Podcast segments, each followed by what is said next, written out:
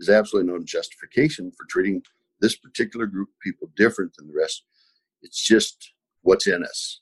It's our fear, it's our anxiety, and then it gets codified in some religious book, and suddenly we have justification for treating people bad. There seems to be an obsession with sodomy. right. I don't, I don't know what that is, man. And then they just don't quite know what to say about the women. Hello, and welcome to the first episode of On the Edge with Andrew Gold. This being the inaugural one, I should probably tell you a little about myself and the podcast. I'm a documentary maker and TV presenter by trade. You can watch my documentary about an abusive exorcist in Argentina, for example, on YouTube or BBC iPlayer. And I've made films on everything from UFOs and porn to abortion and infidelity. Over the years, with my documentary hat on, I connected with so many people on the edge of society who I found absolutely fascinating, but didn't quite fit the stories that TV channels were looking for. So I thought, why not bring these characters to you via a podcast? So, this podcast is a weekly look at the people around the world that I find utterly absorbing. Whether it be the world's first blogger talking about his father's suicide in their home, an ex Muslim whose family is trying to kill her for blasphemy laws, or the female Mormon psychopath who tells me she wouldn't care if I died in front of her right there on Zoom. Now, I've got a confession I'm actually speaking to you from both the distant future and the past, the exact distance of which will depend on when you're listening to this. You see, this being my first episode, I hadn't yet refined my style and format at the time. I also didn't have all the right equipment. It's now six months later, and it occurred to me that if you're listening to this now, it's likely the first episode you've heard. It's your first taste of the podcast and will help decide whether you'll subscribe on whatever podcast platform you use please do subscribe. So now that I have an expensive microphone, I've gone back and redone this intro to welcome you to the show. And to tell you that although this is an audio podcast, you can find short video clips from every episode on Twitter and Instagram through Andrew Gold underscore OK, or you can just go to my website where there's a blog, uh, andrewgoldpodcast.com. I bought a nice microphone around episode 4, by the way, so the quality starts to get much better from then on. Uh, that said, today's episode, my debut with Nate Phelps, remains one of my absolute favourites because he's so open and so eloquent in the way he speaks about his childhood. It's an intriguing look into the people known as America's most hated family, who picket the funerals of soldiers and hold up brightly coloured signs with hate filled homophobic slurs. Nate is the son of the church's founder, Fred, or Gramps, Phelps, and was indoctrinated from a young age to hate gay people and espouse the church's quite awful teachings. He talks of the fearful night he fled the church and how he began to adapt to life on the outside. He's a kind and gentle soul, and you can find him on Twitter on at N8 Phelps. So here is Nate Phelps.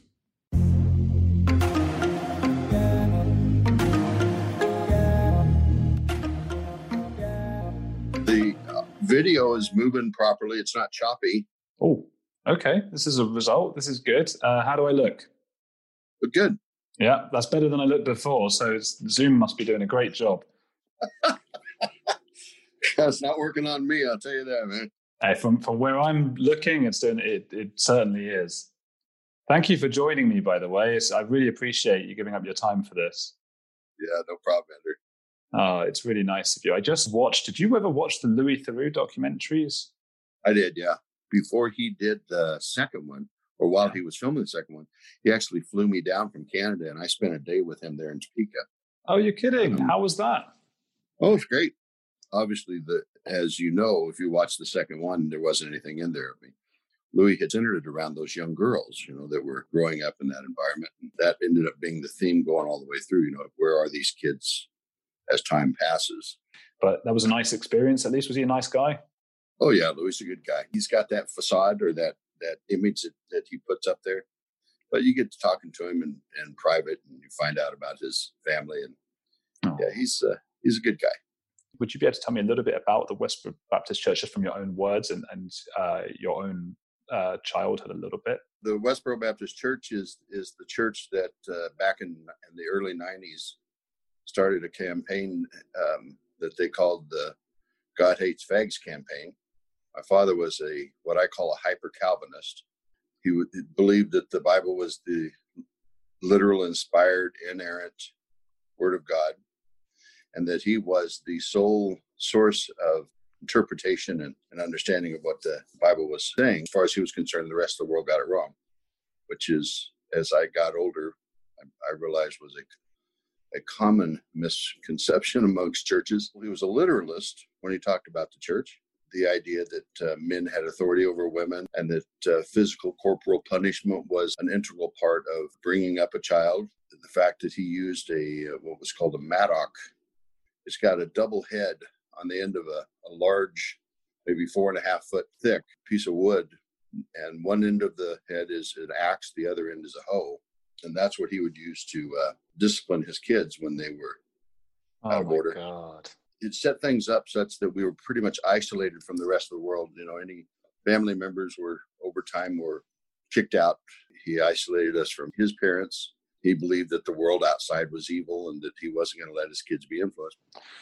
Wow, it's interesting that you. It was one of the things I was going to ask you about was the violence because from the documentaries I've seen. So obviously there were Louis Theroux. There was one by a guy called Jeremy Kyle. Uh, mm-hmm. and there's been a lot of talk on sort of Joe Rogan show um, with Megan, for example. Megan was on Joe rarely, Rogan. Yeah. yeah, I very rarely hear anything about the violence. And yes. reading your website, it was immediately clear to me. And I think what's what's it's almost dangerous because the, the shows I've seen and I, I, mean this sort of with a pinch of salt, but it's dangerous because they almost come across as very funny and witty. And yes. your sister Shirley is is very funny uh, and mm. biting and acerbic, and I suppose your father was as well. So quick, uh, Shirley. I saw there were there are times when people are driving past and shouting stuff, and she has replied to them before they've even shouted it. She's that fast. You know, you love to hate them because of that. And I think if you saw one moment of what goes on behind closed doors, any of that cuteness goes away immediately. Yeah, you're right. This new generation, my nieces and nephews, they grew up in a different reality. Not to say that it's any less controlling and any less destructive as far as personal individual rights and and having any kind of capacity to decide for yourself what you're going to do with your life. There just isn't that component of physical violence and raging and an environment of constant fear at that level. I'm, I would suggest that there's plenty of fear inside those uh, young people that you know that next generation, hmm. but it's more the um, the doctrinal those that left God's going to get you and you're going to burn for eternity in hell that kind of fear existential fear but our generation you know the the children of Fred Phelps that was a, a completely different environment. I remember um, Megan actually contacting um, my my older brother Mark and I because she was struggling through finally coming to terms with the fact because in that closed system I was just evil. I was always the troublemaker. I was making stuff up and and so as these kids are growing to adulthood, that's what they know of me. But Megan asked us, and uh, she was pretty upset. She was destroyed that this myth that she saw, this myth of her grandfather, and I imagine to some degree her mother, um, was just that that they, you know, there was an ugly, darker backside to the story than than what she believed growing up. Wow, there. wow! And she got in in touch. How long after leaving the church?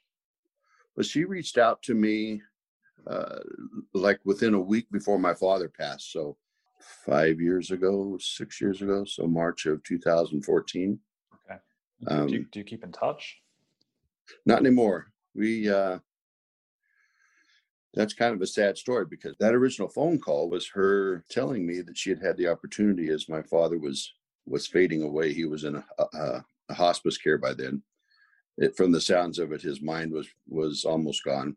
You know, he'd but he'd have um, salient moments, um, and so she had some emotional time there to to say goodbye to him, and had those who had left, with apparently the exception of Megan and Grace, were being kept out away from him, which was kind of I never wanted to go in and see him because it, I just made that assumption. You know, you're once you're out, you're out why would they bend the rules all of a sudden just because he was dying?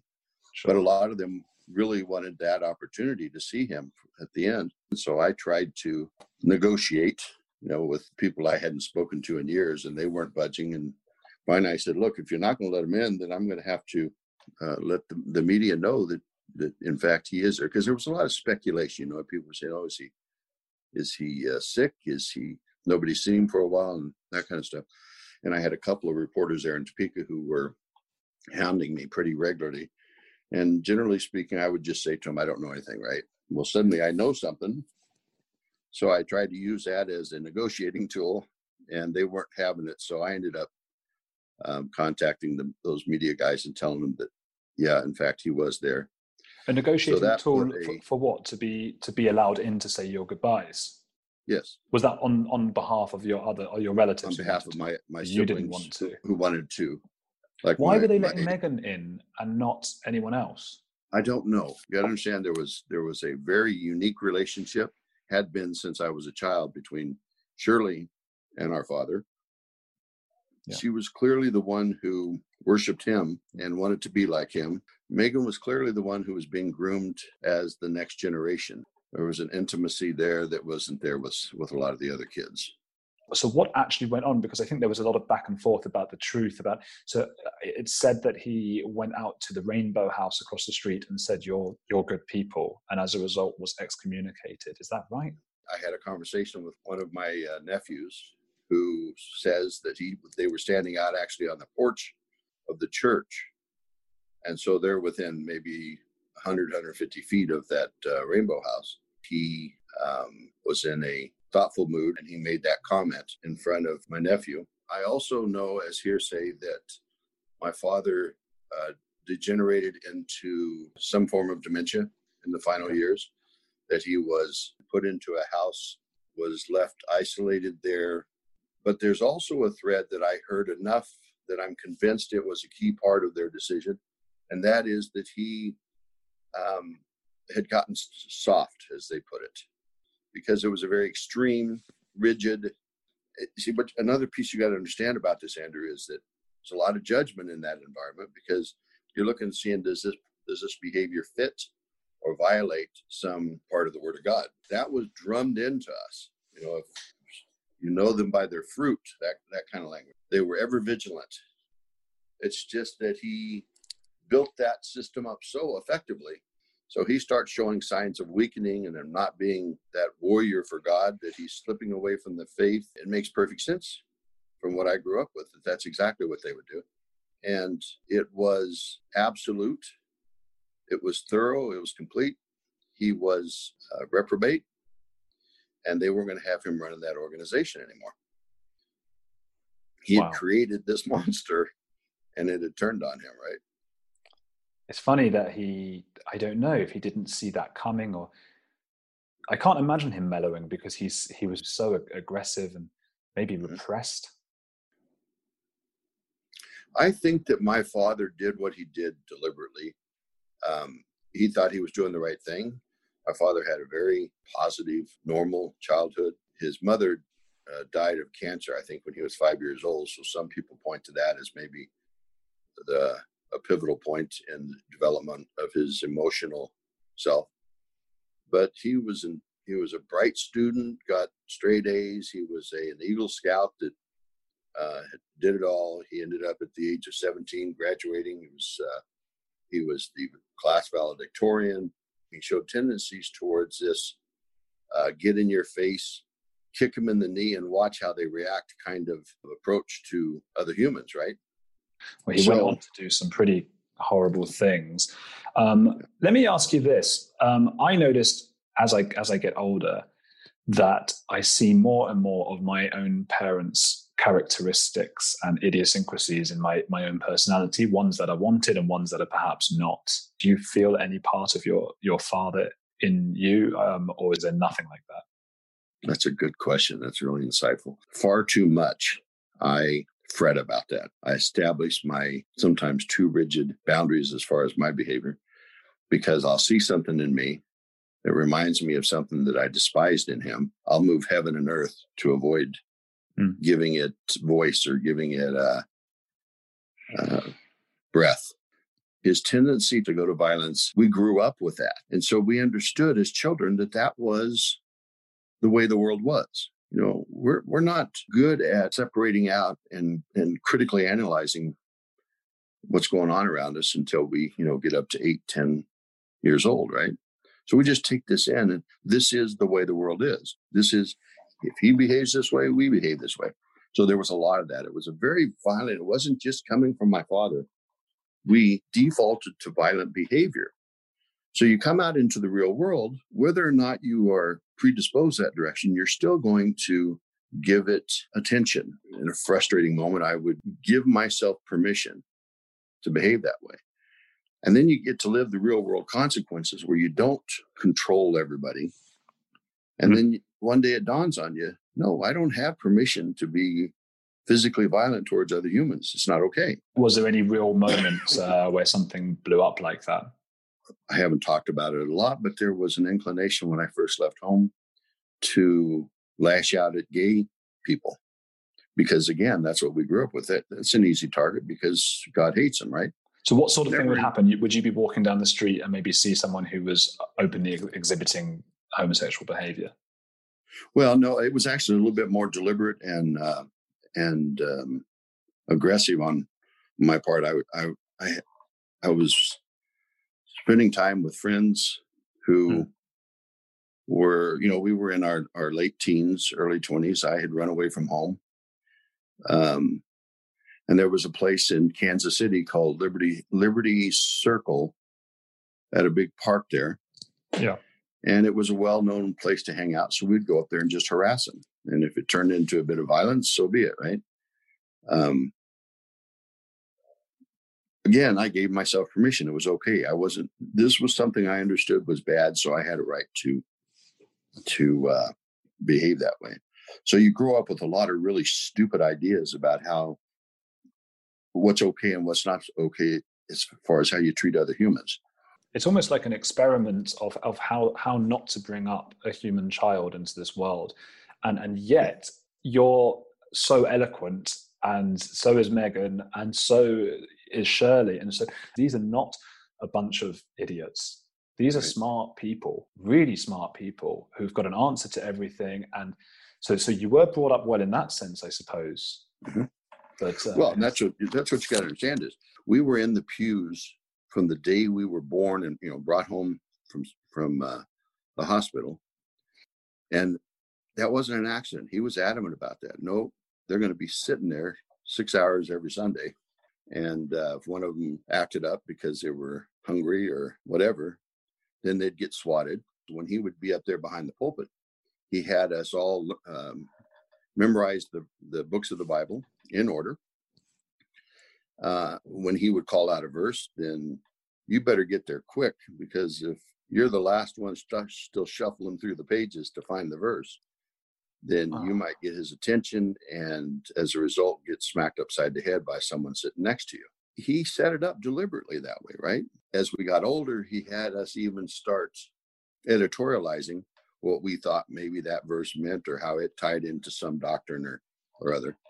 A lot of mm. folks can't defend their beliefs but we grew up by God, we better be able to defend our beliefs, right? So um, well, that's beaten. what you see out there on those picket lines. You may well, disagree with how they're interpreting a, a, passage or interpreting an idea that exists in the Bible, but by God, they'll be able to defend it. Were you good at defending it? It's funny because when I'm talking with people on Twitter or on social media, they'll put up a verse or they'll or they'll pose a question about um, you know why did god do this or why is it this way? And i can come back in an instant with an explanation from the calvinist point of view. So can we try it? Okay. Um, okay so why would god if you know if he made us in his image why would he make us gay? Well the, the broad stroke if you don't have anything immediately to respond to you say you you have no business asking questions about why god does what he does He's almighty. He's omnipotent. He's omniscient. He hmm. he exists in all places in all times. Okay.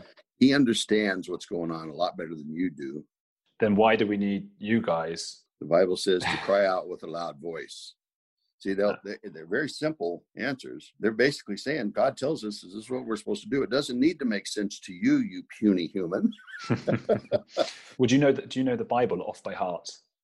The entire Bible, no.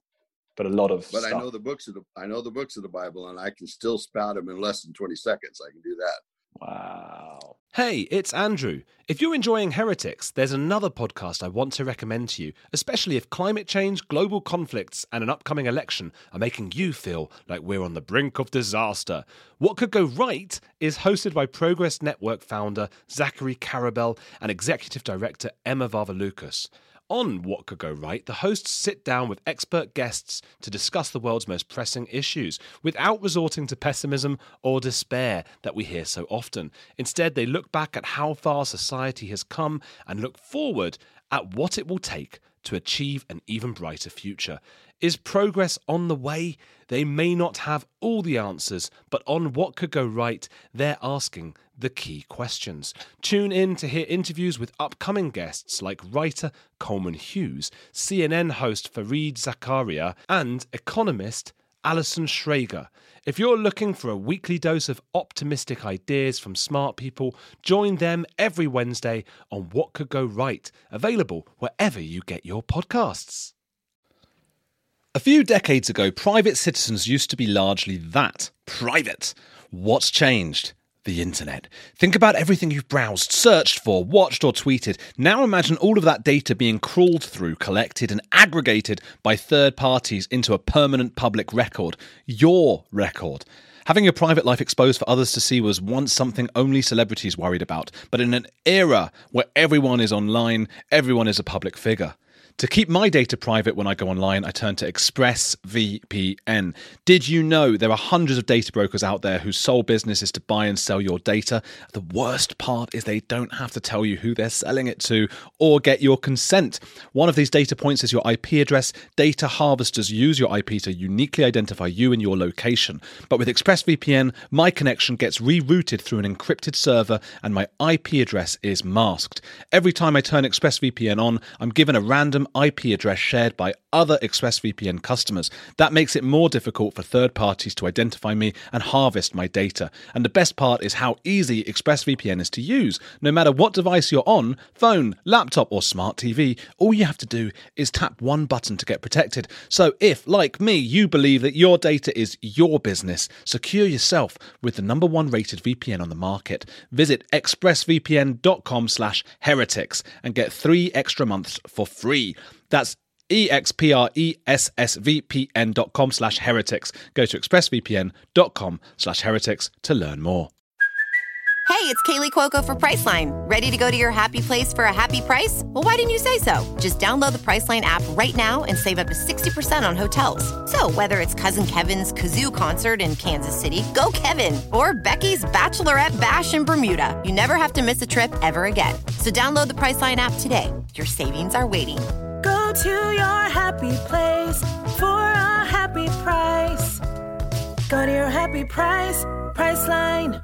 I get it, man. I mean, I look, I grew up in a Jewish family, nothing compared to what, what you're talking about. But on Sundays, I had to go and learn to read Hebrew, and a lot of it it stays with you, you know, a lot of that stuff. But I do remember being 13 or 14, and I was sitting in a synagogue. I was whispering or something, and and somebody turned around and shushed me and said, like, "Have some respect. The rabbi's talking," and that was my moment of. I felt like I don't want to give him respect.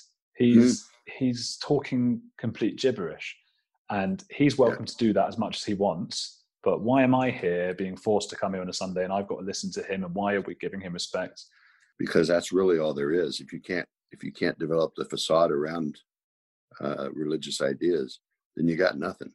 yeah yeah are you an atheist now Yes, sir. I've seen you are um, uh, an advocate of lgbt rights Yes, sir. is that like is that like your albatross around your neck is that your No, it's just one of those things where I grew up with a certain idea, spent a short period of time being aggressively anti-gay, destructively anti-gay. Hopefully, didn't do too much harm during that time. I don't recall ever actually hurting anybody beyond throwing maybe a soda at them. It wasn't until I started speaking out against my family and getting contacts from literally thousands of gay people Yeah. thousands of people who, who grew up in environments similar to mine as far as rigid religious beliefs. There were people who were, were suffering. And hearing all these people talk and getting their stories, it just occurred to me that um, because of the circumstances of what the Westboro Baptist Church was doing, it was just a natural fit for me to counter their arguments about homosexuality. When, when did you accept gays? Was was there a moment, or was it a gradual process? Yeah, it's always gradual. And I, ha- the truth of the matter is, I have to go back to when I was in Southern California, living in Orange County. There, California went through, I think, at least three different votes in trying to decide whether they were going to allow gay marriage there. And even then, I was advocating for it, not standing on the streets with signs, but was already advocating that you know we really don't have any real rational justification. This was long before I became atheist, at least publicly. Uh, so the ideas were already formed there because when you really, when it comes down to if you, if you just give it rational thought, rational inquiry, let go of the Bible for a minute, set that over there. Let's just let it sit. We know what it says. Now let's just go out there and see what evidence we have exclusive of the Bible. There's absolutely no justification for treating this particular group of people different than the rest. It's just what's in us. It's our fear, it's our anxiety, and then it gets codified in some religious book, and suddenly we have justification for treating people bad. Yeah. So, There seems to be an obsession with sodomy. right. I don't, I don't know what that is, man. And then they just don't quite know what to say about the women, right? Because Mm. that that latest documentary when Louis went back the third time, it it Yeah. looked very different and it looked like it had turned into sort of a boys' club. Maybe not as interesting as they once were. And I think Louis picked up on this as well, that they now seem just like any other cult. Uh, they didn't have the same wit as your father had and and Shirley, who's been pushed to the side. And it's now just sort of these men uh, lording it over the women, and that's all it really is. well, I don't know if you if you've uh, come across this yet, but that's what caused Megan and, and Grace to leave. Yeah. Because they grew up around their mother. She was their mother. She was their hero in many ways, right? And yes, in fact, she was, except maybe my father's charismatic aspect. Yeah. She was the reason that place was so successful. That campaign was so successful. She worked tirelessly. She was intelligent, like she, you said. She was sharp. Yeah. She was. So she smart. was.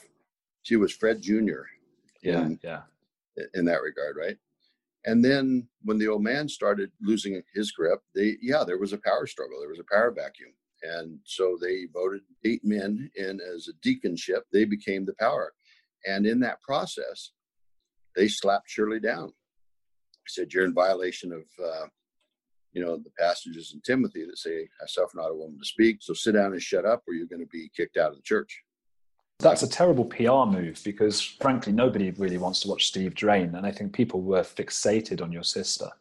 yeah Yeah. but but they're you know that's not going to be an argument for them um, i think that they thought the pr would be there just because of who they were no matter what and you're right it bit them in the backside There was a great uh, extract online, uh, which which was beautifully written about the moment that you left uh, at midnight on your 18th birthday. Would you be able to Yeah. talk me through that? okay so you got to go back a few years. My older brother mark had left. Like i said it was such a controlled tight closed system. And our father was telling us very early on that this is what we're going to do. We're going to finish high school. We're going to go to washburn university. Finish washburn university. We're going to go to washburn law school.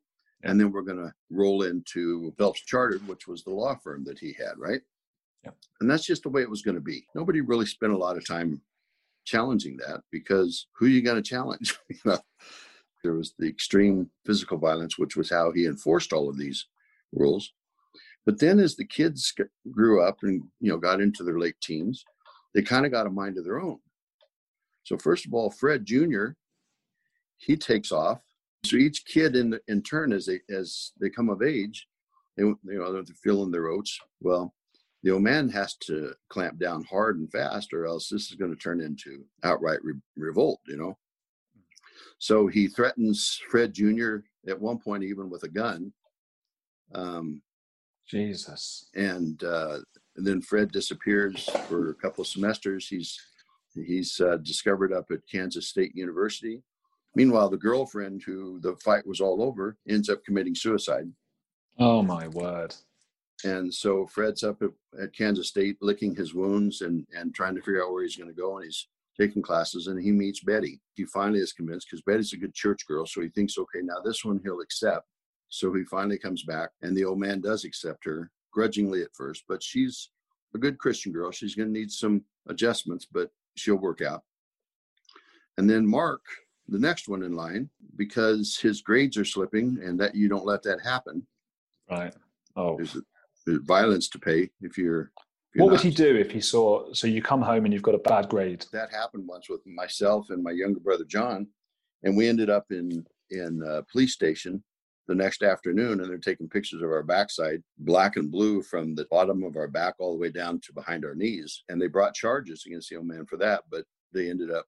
Um, dropping him because that was the nature of things back in those years. That would have been in the early 70s, right? Yeah. So Mark decides that he can't stay. Hmm. And he runs away. The old man tracks him down, forces him back home. As Right. they get home, there's a legal client waiting at the door because his law office was also in that same building. So as my old man's distracted with the legal client, Mark walks through the office, through the church, and back out the back door and disappears. Uh, and he managed to stay gone. So that was the first time I actually entertained the idea that maybe there's a way out. I was 16 at the times, and I knew the old man's position was that he owned us until we were 18. So I just kept it close to the chest. And as 17 and a half rolled around, I, I bought a, an old car from the security cop at the high school. It was an old Rambler Classic. Kept parked down the road so nobody knew I had it. You know, I'd move it every once in a while so it didn't get towed. Yeah. And then when no one was looking, I slowly um, started packing what little belongings I had. And on the night of my 18th birthday, acted like I went to bed, 10:30 ish or so. and Everything was quiet and everybody was asleep. I snuck outside, ran down and got the car, backed it into the driveway, and then rolled up the garage door and loaded up all the stuff into the back end. A few days before, I was uh, friends with a guy who owned a gas station that was just adjacent to the high school that I went to, and told him what I was planning. And he said, "Look, you can stay in the bathroom, but because of the way the place is set up, the entire front of the building is glass. The bathroom is, you know, when you open the door of the bathroom, it, you come right out into that open area. So you basically have to stay in the bathroom, lights off, until I get here in the morning, right? Because someone sees you wandering around there, then it's gonna, they're going to uh, think that there's a crime going on, and Oh my it'll God. be a mess. So, so I go back in the house and I uh, slip into the dining room, which was there were the stairs going up to my father's room, kind of intruded right into the dining room space of the of the house. And I stood there and, and uh, watched the clock rise up till till midnight. And uh, as soon as it hit midnight, I pumped my fist, let out a yell, and headed out the back door. Your heart And uh, must have it. been going at a million miles an hour. Yeah, oh yeah. It was terrifying, but there was a way out. See, that was the whole thing for me is there's actually I can escape now. There's I don't have to worry about any kind of repercussions for that. Boy, was I naive. You know, it doesn't take you long to realize you can't really run away from that stuff, right? Because it's all in your head. It was the constant anxiety that either someone was going to show up and figure out a way to force me back into that situation, or God was going to have his revenge because that was one of the things we understood would happen. If you left, God was going to punish you. He was going to make sure that you got back here. Hmm. And that's one of the reasons why everybody else ended up going back, or most everybody else did, because something bad in the environment would happen. In our world, Right. that meant God was pissed. they attributed it to an act of God. Yes. So, you know, I, I lived for a time for about a year with my sister Margie, Okay. and something bad happened, and she ended up going back home and she never left again. So something bad happened. I think it was with a man, and that was God punishing her. So back she went. Um, It never leaves you. yeah, no, it doesn't. Gain new insight and manage it differently, right? Yeah, that's all you can do, I suppose. That goes back to what I was saying before about you realize you inherit your parents' attributes, and I guess you can't really change it. I think you wind yourself up too much. If, so you just go, okay, that's that's okay, and I'm just aware of it. Yeah, but you can change how you behave, even if you do have that character in you. You can change how you behave, and that's where my focus was. Right. Yeah, and it seems like you've succeeded. Yeah, but it's not it's not an all win, all lose situation, right? I mean, you there's scars, there's destructive behavior that uh and see here's here's what's most frustrating is you don't know what's you and what's uh the stuff that was implanted in you, right? So ultimately you just have to take responsibility for all of it as far as how you behave and uh, try to carry on. I think you could be very proud. I mean, you you came from one of the most notorious uh, sects in the world. You could have just escaped and lived your life uh, as it was, but you're going out there and fighting for LGBT rights and everything. So, I think that's something you could be immensely proud of. Yeah.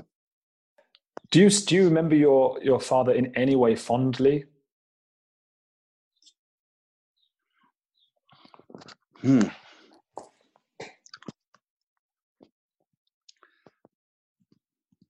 No. I mean, there there were uh, there were a couple of times when I was a young child. Like I remember I had to go to the hospital for something. I don't know what it was. And when I got home from the hospital, he put me up on his bed. I was probably four or five years old, and I got to lay in his bed for some period of time while they were feeding me ice cream. So I'm assuming it was maybe tonsils or something. And then there was another time that we were out on the edge of town and he had stopped at a junkyard and they had one of these old, you know, like, I don't even know what you'd call it. Mm. It was a curved roof building, metal building. Okay, I think I know what and you mean. I'm sitting outside in the car waiting and it's freezing outside. And at some point in that process, he came out, got me out of the car, and walked me into that dark, oily smelling building and set me beside the, the fire they had burning in a can and those are two of the positive experiences where I felt like you know he was conscious of um, my needs and acted on them. But that's you know that's pretty sparse. If you could say something to to him now, what would you say? Here's the thing: it's like when he passed, just like my mom passed just a few months ago. Ah. Um, there's an expectation that there's going to be those emotions because most folks are normal, right? Yeah. They lose a, a, loved, a loved one and there's there's emotions. But what folks don't understand is in the process of separating yourself and of uh, protecting yourself after you're cut off from everything that you grew up with and everything that you know. I remember actually I was in in uh, counseling at the time, and the counselor suggested that I actually write my goodbyes as though they died. Okay and I I went through that process. It was just you know, to me it was just uh, following the instructions of the counselor. But uh, you know, looking back in retrospect, that was me mourning the loss of my family. Uh, by the time he passed, and by the time my mom passed, the only thing left is sadness over what might have been. Well, that opportunity's gone. But you have your own family now. I have three biological. I, I raised uh, my stepdaughter from the age of three. Oh. They didn't know about it. Interestingly enough, it wasn't until they were adults. I just didn't think it was right to put that on them. You know, and they're adults now, they have the capacity to reason. And if they come across stuff and they want to talk about it, I'll talk to them about it. But how did your your experience with your father, how has that changed you as a father? Well, you know they say we either become them or we become the opposite of them hmm. yeah i made it i made it my mission to be the opposite of him. So that would be one huge way that it impacted it. One of his philosophies was to isolate us to keep us away from the evil world. So my philosophy was that i was going to see to it that my kids were wholly immersed in the society that they were growing up in right? And as a result, I actually ended up uh, joining a church when they were young because I thought that that was a necessary part of them feeling like they were normal. Are you a good father? Mm, hope so.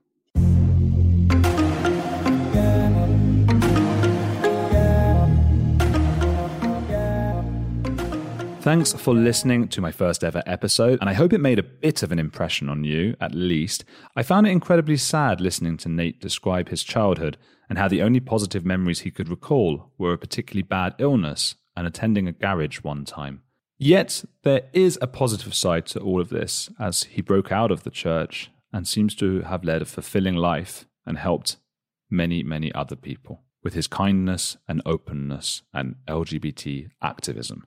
Find him on N8 Phelps on Twitter, and you'll find a little video trailer of this episode on my own social media channel, Andrew Gold underscore OK. It's the same on Instagram and Twitter, Andrew Gold underscore OK. If you did enjoy that and are keen for more, please remember to subscribe on your podcast platform.